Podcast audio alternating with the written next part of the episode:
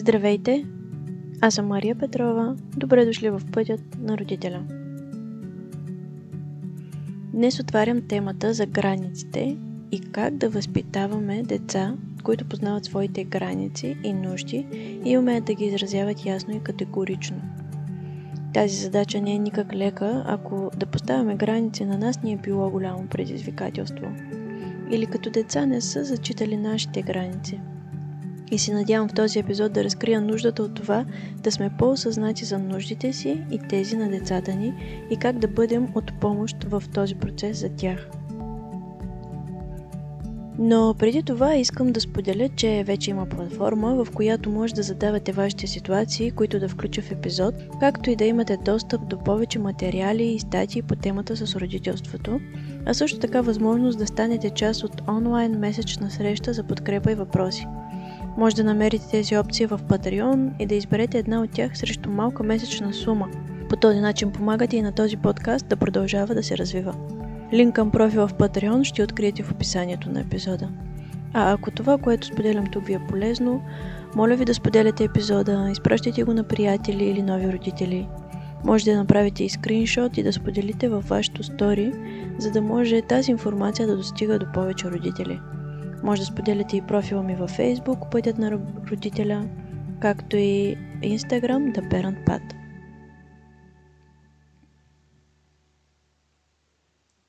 Искам да започна с това, че ще споделя моя опит и възприятие по тази тема.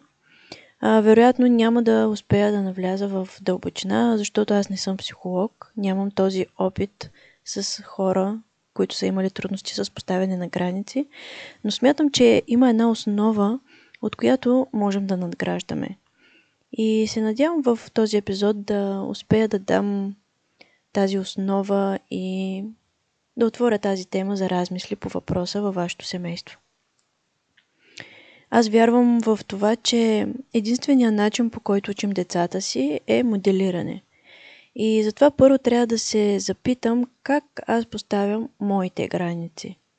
Познавам ли докъде и колко мога да толерирам и кога е нужно за мен да кажа стоп или да откажа, да кажа не. Познавам немалко родители, а, които с раждането на детето си намират силата в себе си да отстоят някои правила, които преди това не са били в състояние да изискват. Но децата често ни дават силен импулс – да заявим себе си, дори с цената на неудобство, срам, притеснение и колебание. В този епизод не искам да навлизам навътре в това как да поставяме нашите граници, защото а, всеки може да потърси тази помощ, ако има нужда от такава. А, наскоро прочетох книгата на Недра Талъп Служи граници, откри вътрешен мир. И въпреки, че съм се смятала винаги, че а, поставям а, граници в живота си, научих страшно много за себе си и започнах да упражнявам а, нови умения. И всъщност това, което моделираме за детето си, е това и което ще научи и то. Ако ние даваме възможност на себе си да видим нуждите си и да заявим по подходящ начин това, което искаме да се промени, детето ще попива този начин на комуникация. Това означава, че освен да поставяме граници на други хора пред детето си и то да вижда начините по които ние защитаваме своите нужди, а, също така може да означава и да поставяме граници на детето си, наши лични собствени граници. На мен често ми се случва да откажа, например, да чета книга на дъщеря ми. А, обикновено с думите Чувам те, Дара, ти искаш да прочета тази книга сега, но в момента готвя. Границите, които поставяме, трябва да бъдат ясни и кратки, без много обяснения. На децата обаче понякога им се иска отново и отново да им го повторим. И това е, което е важно да направим. Ако се замислим, дори с възрастните е така. Ако поставим граница за първи път на някой, това ще е новости за нас и за другия човек. И е нормално да се налага да препотвърждаваме нуждата си отново и отново. Ако детето е много малко, вероятно няма да продължите да готвите един час, ако то се разстрои от това, че има нужда да му обърнете внимание. Но такива граници можем да поставяме дори още докато детето е бебе. Отивам до туалетна, ще се върна бързо. И дори детето да плаче, ние имаме право да се погрижим със себе си. Можем да отидем до кухнята и да си направим чай за 5 минути. Не е нужно да вземем детето с нас в банята, в туалетната или в кухнята, само и само да не плаче. Можем да поддържаме тези свои граници и да ги комуникираме с детето си, като разбира се, знаем, че той е дете и няма възможност да ни чака един час, но можем да толерираме малък дискомфорт към детето си, към бебето си, в опит да задоволим някаква наша малка нужда. Втория начин за възпитаване на граници с децата е да спазваме техните граници. Дори много малки бебета имат предпочитания за определен начин на докосване или за определена храна, която а, искат или не искат да опитват сега. Това е техният начин да заявят своите граници. И колкото повече ги умалуважаваме или не искаме да чуем и да се съобразим, толкова повече даваме посланието не е важно какво искаш ти. И да, така е лесно да се гледа малко дете. Ако не се съобразяваме с неговите желания и го учим да правим това, което ние искаме от него или което е възпитано за обществото. Но замислете се за момента, когато детето вече не е с нас толкова време. Примерно започва детска градина. Аз лично бих била спокойна, ако знам, че детето ми ще знае какво и как го иска, че ще може да каже не, когато не иска и няма да се притеснява от това. Дъщеря ми посещава градина от лятото и наскоро учителите ми споделиха, че по-големите деца, защото градината е с смесена група, по-големите деца искат да помагат за закопчаването на якето на дъщеря ми. Защото тя все още а, не може да закопчава ципа. И ми беше интересно как реагира тя на това. Понякога се съгласявала, но повечето пъти, особено когато някое дете а, много настоявало да й помогне и даже физически се опитвало да й закопче якето. Тя казвала със силен глас, не искам помощ! И детето е спряло. Това е граница, която децата могат да поставят. По някои страни можем да си кажем, о, в какво вика това дете сега, или пък да опитаме да накараме детето да приеме тази помощ, защото да помогнеш е нещо хубаво, добродетел е. Но така омалуважаваме границата, която е поставена. Аз лично в такъв момент бих казала, съжалявам на другото дете. В момента тя не иска помощ и бих а, помогнала на тази граница да бъде спазена. Но ако се замислим, те и децата много добре си казват границите и дори се справят много пъти успешно сами, ако ние не се намесим. Но как да се ориентираме и да сме отворени за границите, които децата ни заявяват? Бих искала съвсем накратко да споделя видовите граници, защото на мен това ми даде много голяма яснота за моите граници, за границите на детето ми. И към всяка от тях да дам много кратък пример от живота а, на децата, от ситуации, които се случват доста често. И се надявам това да ви даде и на вас тази, тази яснота. Ако обаче чуете пример, който ви носи чувство на вина или така, или на яд, че не сте поступили по този начин или не сте знаели как да постъпите тогава. А, искрено се надявам да проявите съчувствие към себе си, защото а, дори аз, която ги споделям, много често съм прекрачвала тези граници на детето си. И знайте, че никога не е късно да уважите границата на детето си. Дори като е по-голямо, дори и възрастен, винаги може да кажете, тогава аз направих това. Разбирам, че не е било правилно. Разбирам, че по този начин съм прекрачила твоя нужда. От сега нататък обаче, когато искаш нещо да е по друг начин и ако не си го казвал или вече не го казваш, може спокойно вече да го изкажеш. Аз искам да се науча да уважавам твоите нужди видовите граници. А, физически граници. Физическите граници са периметърът около тялото ни. Веднага се сещам за пример от а, ситуация, която много често съм забелязвала да се случва в площадките, особено когато децата са по-малки. А, когато в, още в началото на прохождането на дъщеря ми започвахме да ходим на площадки, често се случваше друго дете да дойде при нея и да я гушне. Според мен децата го правят, защото а, и родителите са им казвали да гушкат. Или пък ако се е случило един път, те са реагирали много силно, експресивно и детето може би иска да повтори тази реакция отново. Някак наистина изглежда мило. И много често се случва без дори да са се погледнали децата или докато другото дете играе, някой идва изведнъж да го прегърне. Е доста странно. Не мислите ли? А, и в такъв момент а, обикновено дет, прегърнатото дете не стои и не се наслаждава на прегръдката, а по-скоро реагира отбранително. Когато се случваше нещо такова, аз обикновено спирах каквото и да правя и бях много, приближавах се до, до тях, защото исках да видя как ще реагира дъщеря ми. Ако тя останеше просто така и е окей okay с, с прегръдката, не се намесвах, но почти винаги а, се отдръпваше или отблъскваше детето. И докато не проговори, а, винаги а, казвах на детето, сега тя не иска да бъде прегърната, съжалявам. И това може да прозвучи не много приятно за, за отсрещния родител, но това е начин да запази нейната физическа граница. И когато вече говореше, винаги казвах, ти сега не искаш да бъдеш прегърната ли? И тя обикновено казваше да. И аз казах, може да кажеш на детето и тя му казваше. А, друг пример за физически граници, които мисля, че често се случва, е да отидем и да целунем детето, нашето дете, в изблик на любов. Примерно, виждаме го, че разглежда някоя книжка, става ни много мило, приближаваме се към него и го целуваме. А, доста често реакцията в къщи е не, не искам, мамо, не си ме попитала. Тогава винаги казвам, да, съжалявам, Дара. Стана ми много мило, исках да те цункам, но да, не съм те попитала, съжалявам. И забелязах, че казва това и на баба си.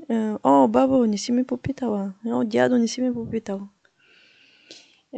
Така че се надявам, че дори понякога с прекрачването на тази граница, тя вече знае и може да, да каже, че не иска това и има нужда от а, да я попитам преди да и навляза по този начин в нейното лично пространство. Друг вид граници са сексуалните граници. Когато говорим за малко дете, освен сексуално малтретиране, което е абсолютно нарушаване на този вид граница, а, нарушение на тези граници може да бъде и в присъствието на детето да разговаряме на теми, които са свързани с а, сексуалността, или пък някой от семейството да направи неприличен коментар към друг човек, пак в присъствието на детето. А, искам да прочета един цитат от а, книгата, която споменах малко по-рано, на Недра за границите. А, тъй като децата не могат да очертаят сексуални граници, възрастните трябва да се съобразяват с поведението си пред децата. На тях това им е трудно и затова е наша отговорността а, за държанието ни пред тях. Друг вид граници са интелектуални граници. Те се отнасят до мислите и идеите ни. Например, детето казва Мамо, цвета на небето е розов. А вие знаете, че детето познава вече цветовете. И, и в момента си е много-много синьо. и вместо веднага да кажем на детето си, о, не, това е синьо, Виж, виж добре, ти познаваш вече цветовете. Можем просто да изчакаме един момент и да кажем, хм, на теб ти се струва, че небето е розово ли? И просто да изчакаме обяснението на детето. Може да каже, да, окей, това е окей. На мен обаче ми се случи веднъж подобен разговор и затова и го давам като пример. А, и всъщност разбрах, че тя е имала предвид, че понякога, когато слънцето залязва, небето се отсветява в розово.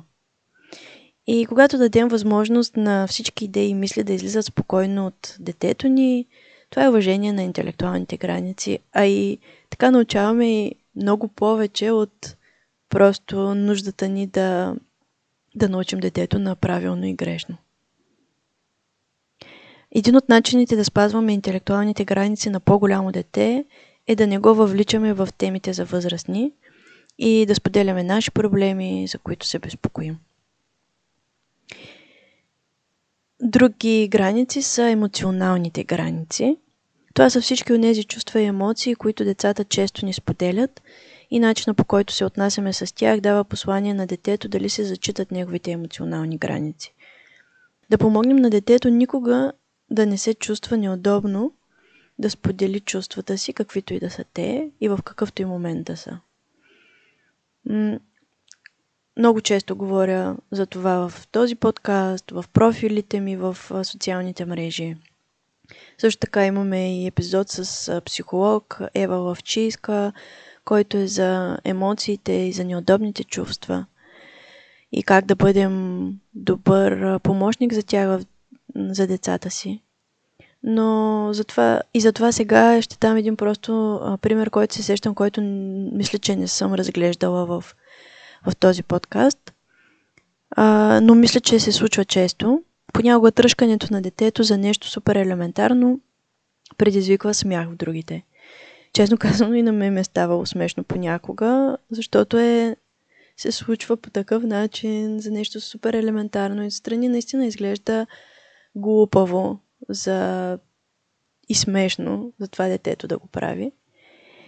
Но ако детето започва да плаче истерично, примерно защото мечето е останало в колата и той сега много го иска, обаче колата вече не е пред вкъщи и, и ние започнем да се смеем, докато детето плаче, това дава послание, че това, което сега в момента ти чувстваш, не е важно, не е истинско и не заслужава уважение. Материалните граници се отнасят до личните вещи на детето. А, веднага се сещам за нещо, което съм правила и смятам, че е било нарушаване на, на материалните граници на, на моето дете.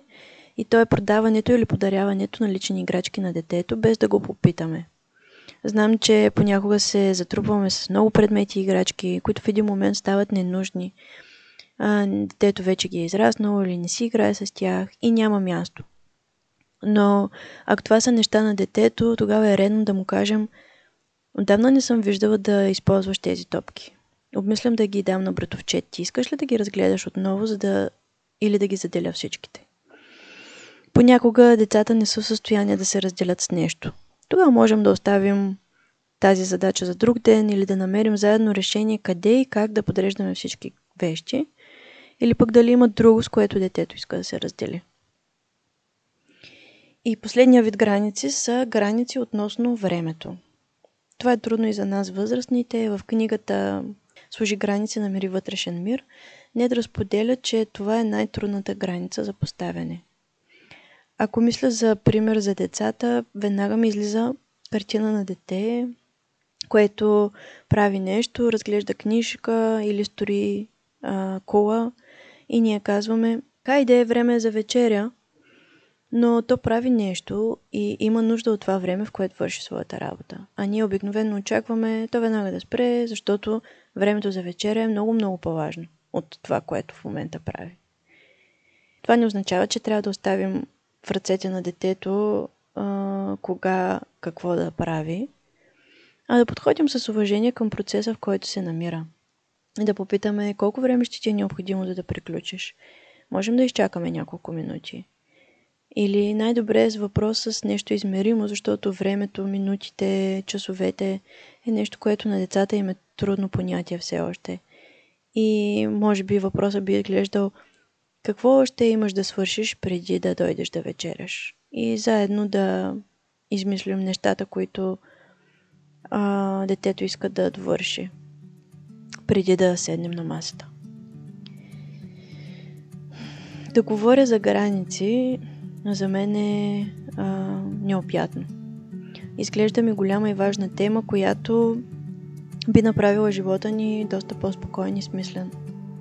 Да знаем от какво се нуждаем, какво обичаме, кое ни е важно и да знаем как да го комуникираме. Това ще ни даде увереност и възможност да спазваме границите своите и на другите – и да ги забелязваме пред децата. А когато постоянно даваме сигнали, а, усещам, че това е твоята граница и ще я уважа. Представете си тогава в какъв възрастен ще порасне детето ни. Ако този епизод ви е харесал и искате още теми за родителство, може да се абонирате за канала ми. Така ще имате лесен достъп до всички записани епизоди, а и няма да пропускате новите.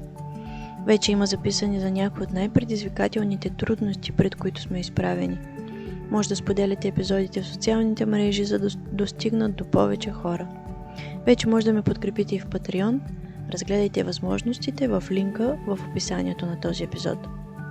А ако искате още информация по тези теми, последвайте и страницата във Facebook и профила в Instagram The Parent Path. Благодаря ви за доверието. До скоро!